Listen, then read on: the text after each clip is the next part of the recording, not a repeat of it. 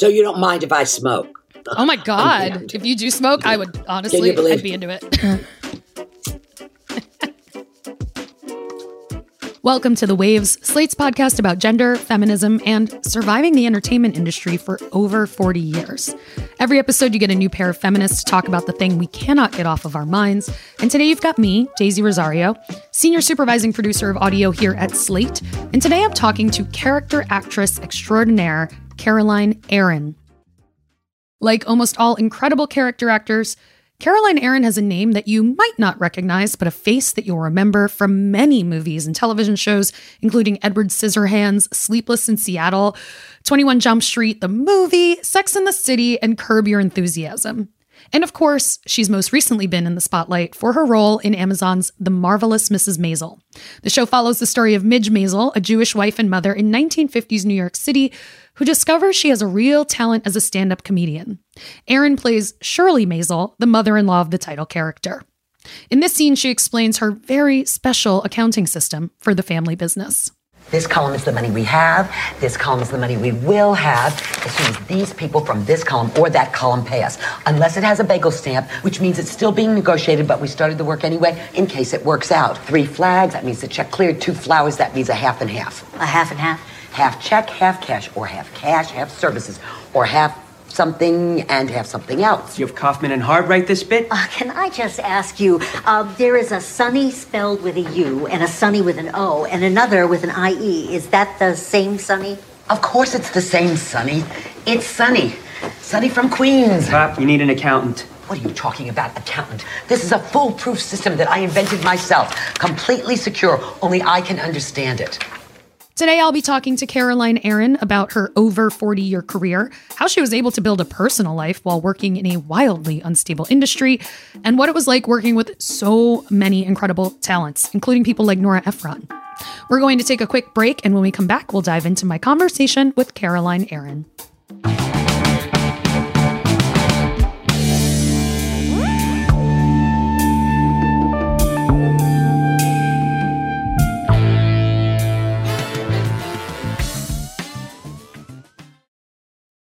We are back, and before I jump in, I wanted to give you a heads up that you may notice some background noises here and there. We had this conversation via video chat. Now, let's dive in. Caroline, Aaron, welcome to the Waves. I'm so happy that you're here. Thank you. In the intro, I explained to our listeners that they know you from so many things. How did you get started in acting? Well, you know, my mother would say that it was summer camp and that she really regrets ever sending me there, but we had a choice between going on a mountain climbing trip or being in the bunk show. So being being very committed to sitting down, I said I'll pick the bunk show, and they were pretty elaborate. I mean, it was something I always loved doing. I think you know when I really think about it, um, my father died when I was very young. My mother was a 38 year old widow with three children, eight and under, and um, I think that making her laugh was the greatest thing that ever happened in my childhood. And the minute I found out how much power there was in entertaining people and how healing it can be, it became something that was my life's pursuit. I want to talk a little bit about what it is like to just be a character actor in general. The day to day reality of being an actor is essentially being a freelancer. That's right. It's like I said to my daughter, who graduated from the Rhode Island School of Design a couple of years ago, and she is a textile artist, and she applied for some job and she didn't get it, and she called me, and you know she was very sad and stuff like that, and I said to her, you know, if you want to live a creative life, you have to make friends with uncertainty, and it is very, it does wear on you, you know. I when I was in LA, I went, I would there would be days, weeks, months where I'd go, I just want to know where my parking place is and have my name on it. And that's the place I'm going to go every day. It doesn't work like that. And I said, uncertainty is not right for everyone. And we have delivered such an uncertain world to the next generation in so many ways. To add the uncertainty of a passion to this uncertainty around them with, you know, climate change and school shootings and things that we certainly were not part of my narrative or part of my childhood in that sense. And I understand it is a really it's a it's a hard thing to do. Being a character actor, being an all actors are character actors if they're good. Is that you play lots of different characters and you know, I had I was lucky when I was in school I had a a professor that said, you know, you have to figure out for yourself the pain versus pleasure principle because you have to really love it when you're doing it because there's so much time that's spent not doing it, not doing the thing that you love. It's not like being a painter or an author in a sense, which means that you create by yourself. You know, acting is a team sport, and you're always looking for a team that will have you, no matter where you are in your career. Yeah, gosh, that's so true. So I am wondering because you have this, you know, over 40 years of experience at this point of essentially being a freelancer. And how has that changed over the decades? I guess part of me wonders that one, because we have so many women on this show who talk about balancing, you know, their work and their career in general. So to, for you to build a life, obviously you've mentioned your, your daughters, like you have a personal life that you definitely took the time to invest in. But then also knowing that, you know, in the last many years, just the idea of freelance work and the fact that so many people have to do freelance work has become a bigger part of the conversation. So for you as someone who kind of has always been this. Oh, I would say one of the big changes that I've seen since I began is that in this in the same way that let's say show business is a microcosm of the larger sense of business in the world that we live in, we have eliminated the middle class in our country where you're either very rich or you're not and there is no middle in between. The same thing is true in show business is that you could be a quote unquote working actor in the old days and build a life. I don't think you can do that anymore.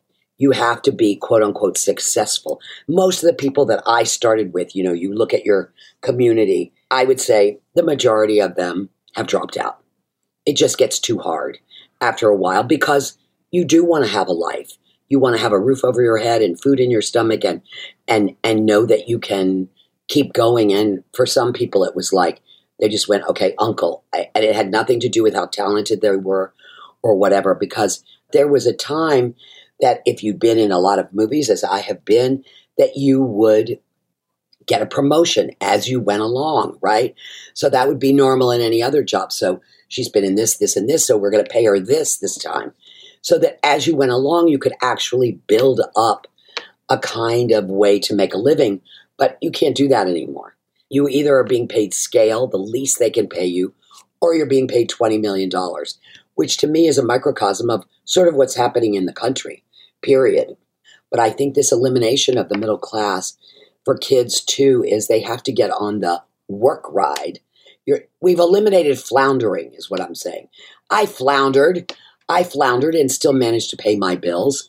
Do you know what I mean? But you you can't do that anymore, and that sort of makes me sad. Yeah, I mean, I think that is where a lot of creative people find themselves is yes to, you exactly. have to have that time to kind of try certain things i think especially also if you want to pursue a, a deeply creative passion something like what you're talking about with acting and how inconsistent it can be then you also want to have time to kind of you know, adjust what your idea of your version of it is. You'll know you get rejected, but not the level of rejection. You know, you're going to have to hustle jobs, but maybe not the level of how how do I get out of here to go make an audition? And you think you're going to graduate. That's the thing. And may I just say, I haven't graduated yet. I'm waiting to graduate. You never graduate from that struggle. Do you know what I mean? It's like it just it's it's ongoing and you have to love the art form and the challenge that it brings to you to make it worth it. You know, you know that old movie Looking for Mr. Goodbar. You know, I thought there's got to be a version of it of looking for my shit job because I've had a bazillion of them. Where do I have time to go to the audition and do I have time to do this work and make because you have to make money is really what it comes down to. And I often say to my daughter, there was a reason in the old days there was patrons of the arts. It's fairly recent where work, the idea of work, was supposed to be something we enjoyed. Work was something we did in order to create a life that we enjoyed. And so now, you know, it's like follow your bliss, you know, has come to bite some of us in the ass in a big way, um, as opposed to just the idea of what is work and what does it mean for me, you know? So it's, yes, it has evolved a lot in the time that I've been doing it. I, when I started, there were people that w- only wanted to go to regional theaters and just do plays, and they could. All gone. All gone. Alrighty, we're going to take a quick break here, but if you want to hear more from Caroline and myself on another topic, check out our Slate Plus segment, where today we're talking about what it's like to work with strong women like Nora Ephron and Amy Sherman Palladino, the creator of The Marvelous Mrs. Maisel. And please consider supporting the show by joining Slate Plus. Members get benefits like zero ads on any Slate podcast, no hitting the paywall on the Slate site, and bonus content of shows like this one. To learn more, go to slate.com forward slash the waves plus.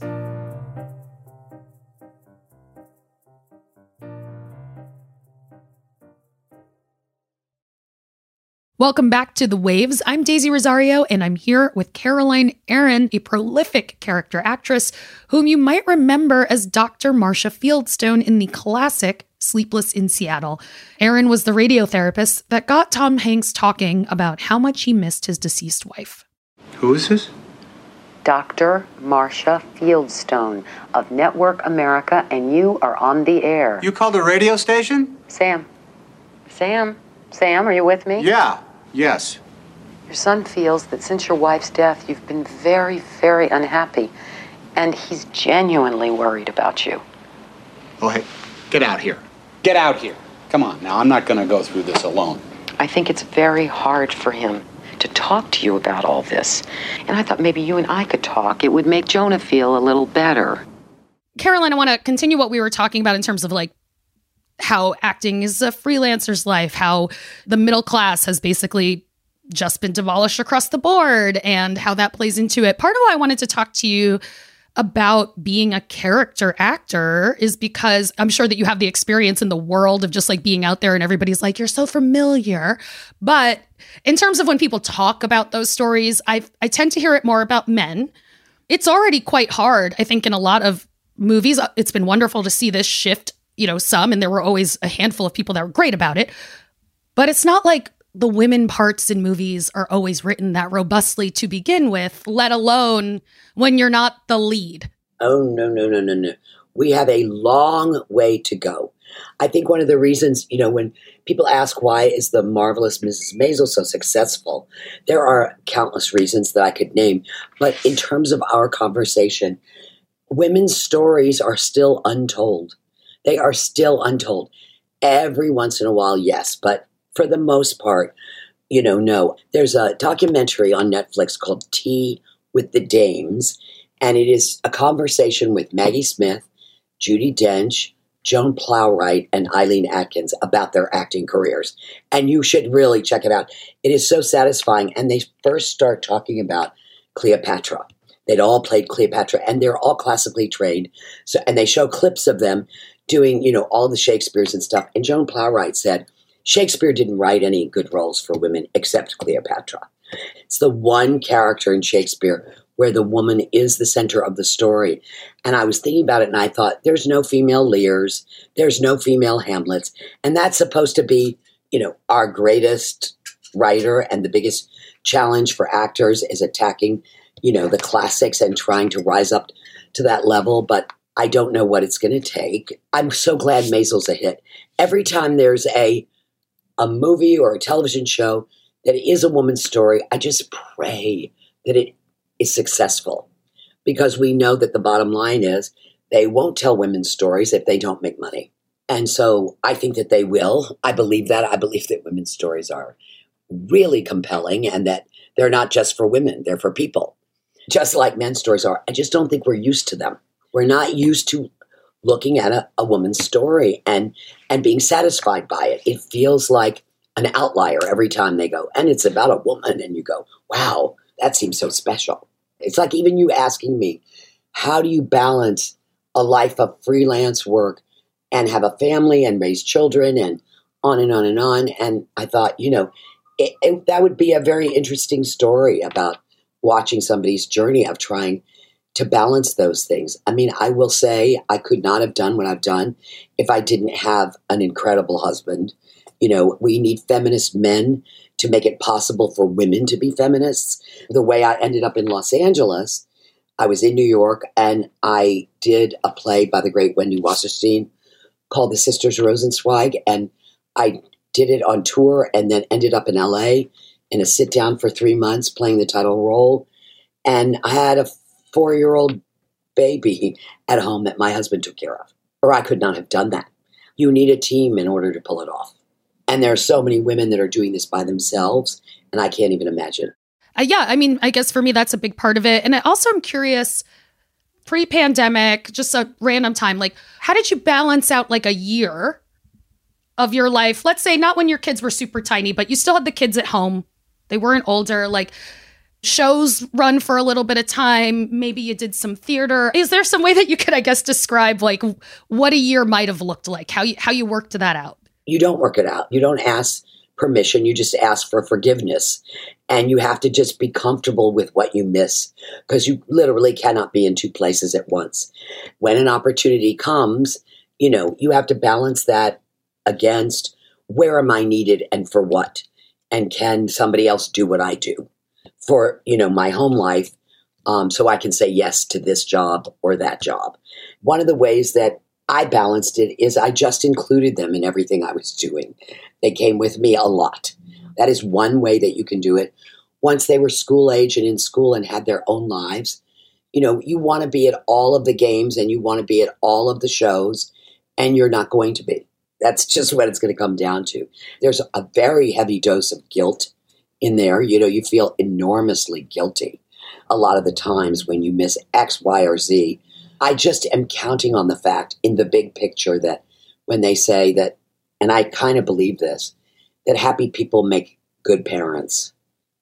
And I think that's really important. I, I think that to fulfill yourself means you have so much more to bring to the table as a parent for your children. And if they can see you, you know, being aspirational in a way, and it, it gives them permission to do the same thing. And listen, what was very interesting is my children are six years apart.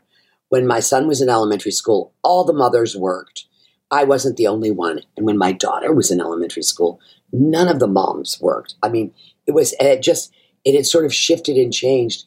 And then when they all graduated from high school, you know, when we went all the way through together, I saw a lot of these women sort of lost because, you know, it's hard to live without purpose. And, you know, there is no greater purpose that you can feel than having than raising your children, but it's so temporary. It's such a temporary thing. And so you have to keep yourself as part of the bigger picture of your life. Yeah, you know, your kids were already out, your career was already established, you know, like you've been doing this kind of work a long time, but it still took away a significant portion of work. How how did you manage that? What was that like for you? I didn't like it when I had to choose. I really didn't like it, I have to say. And as I think you, you know, it takes a village you have to make sure you have a very good village around you if you're going to try and do both. Because otherwise, I think that women will just run themselves into the ground. And you, and you know, some women don't have a choice where they are working, you know, regular jobs, 40, 50 hours a week in order to provide for their families. And they miss a lot, a lot, a lot. I didn't have that situation in particular, but there were times when I just had to be around and I had to just sort of like, you know, book myself out and just say, I'm just not available right now because this is what's going on. I think that's a learning curve too. For all of us, all throughout life, is how do you rank the demands on your time? My son got married three years ago, right before the pandemic, and I was shooting The Marvelous Mrs. Maisel, and we were going over. And uh, because the season wasn't, we had like one more episode. And my husband kept saying to me, Well, you have to tell them that you can't be there. You just can't be there. And I went, Well, I can't tell them that. And he went, Well, they can't change the wedding. I mean, those were two immovable obligations in my life was to be at my son's wedding, obviously. And, you know, I was under contract to this wonderful job that I didn't in any way want to disrupt by saying, you know, you have to wrap me up by such such a date. I mean, when you're part of an ensemble, I don't feel comfortable making my narrative the only narrative. That's just not how I am. So it was just like holding my breath, going, How did today's shooting go? We're getting there. I have two more days. Will it be before the wedding? Do you know what I mean? And I just figured I'll just you know, back up until I hear glass. I went, okay, I'm not going to do anything about it and I'll just get there. It'll work out. You just keep saying to yourself, it'll work out. It's scary when you have those kinds of conflicts. I will say I've found in my conversations with the character actors I've been lucky enough to have conversations with, it's like there is always more of that awareness because uh, you guys are also super aware that essentially like everyone on set is a freelancer. You know, like people don't realize that about crew people either. And so I think because you guys work across such a range of productions, that becomes very obvious and top of mind for you. In terms of what I do, obviously it attracts a great deal of narcissism in terms of people. I've been really lucky with the people that I've gotten to work with, um, that I have not had a lot of that. Um, and and show business is very hierarchical in the way that it's structured. Do you know what I mean? And I don't like that part of it, and I'm always trying to um, say, you know, when you and I are doing a scene together, it doesn't matter that you're a movie star and I'm not. We're throwing the ball back and forth for the audience. And so we have to be on a level playing field. Many years ago, I was doing a movie, and all the extras, because of the scene, were way into their 80s. And they had them on folding chairs outside in the sun, you know. And I was like, this is not okay. This is just because they're the extras, as opposed to the brand names, should not determine um, how they're treated. What should determine how they're treated is what they need in order to be comfortable. Now, I'm, you know, that's not going to happen unless people like me speak up on a set. I've just enjoyed speaking with you so much, Caroline. Thank you so much for talking to me. I really enjoyed it too. Absolutely. That is our show for this week. The Waves is produced by Cheyna Roth. I am senior supervising producer. Alicia Montgomery is vice president of audio. We would love to hear from you. Email us at thewaves at slate.com. The Waves will be back next week. Different host, different topic, same time and place.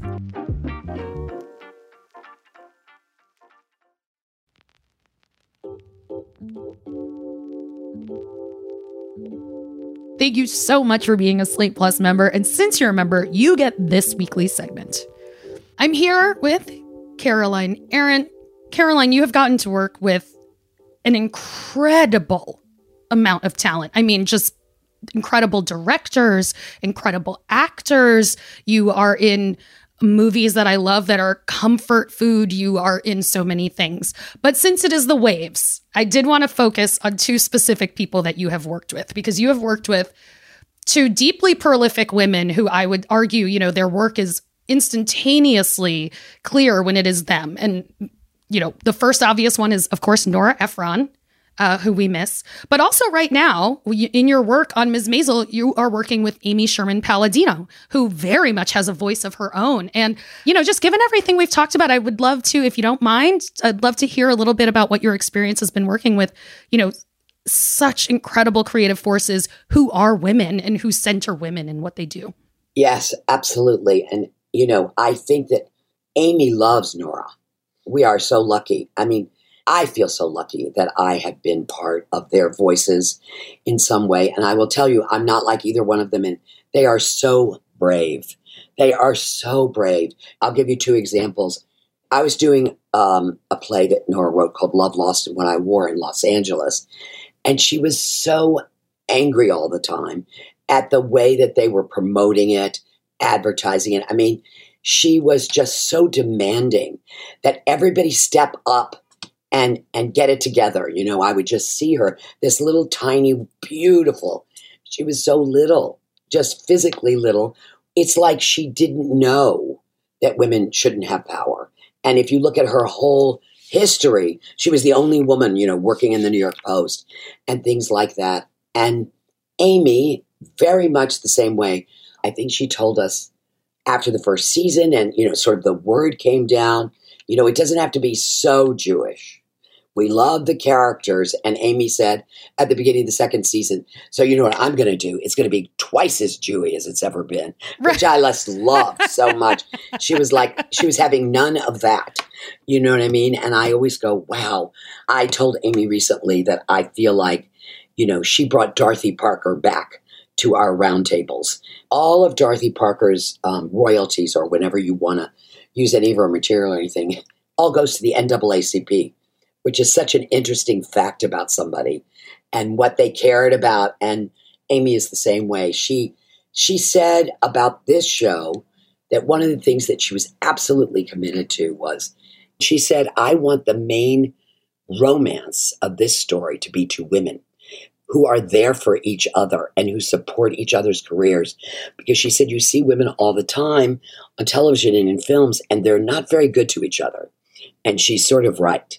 And it's not true in life. That's the thing that's so funny. Women to each other as adults are the foundation of our support systems that we could not live without. And yet on screen, those friendships and those people that we rely on to let us keep going, even when it seems impossible, um, are not represented. So the Susie Midge relationship has been very consequential to Amy and the story she wanted to tell. As a woman in Hollywood, she didn't have women help her. And women in Hollywood traditionally do not help other women. They don't bring other women along and say, I was you, and now I want you to grow into me. They don't do that. They turn their backs on women. That was just some of our Slate Plus segment. If you want to hear the whole thing, go to slate.com slash the waves plus to become a Slate Plus member today. Slate.com slash the waves plus.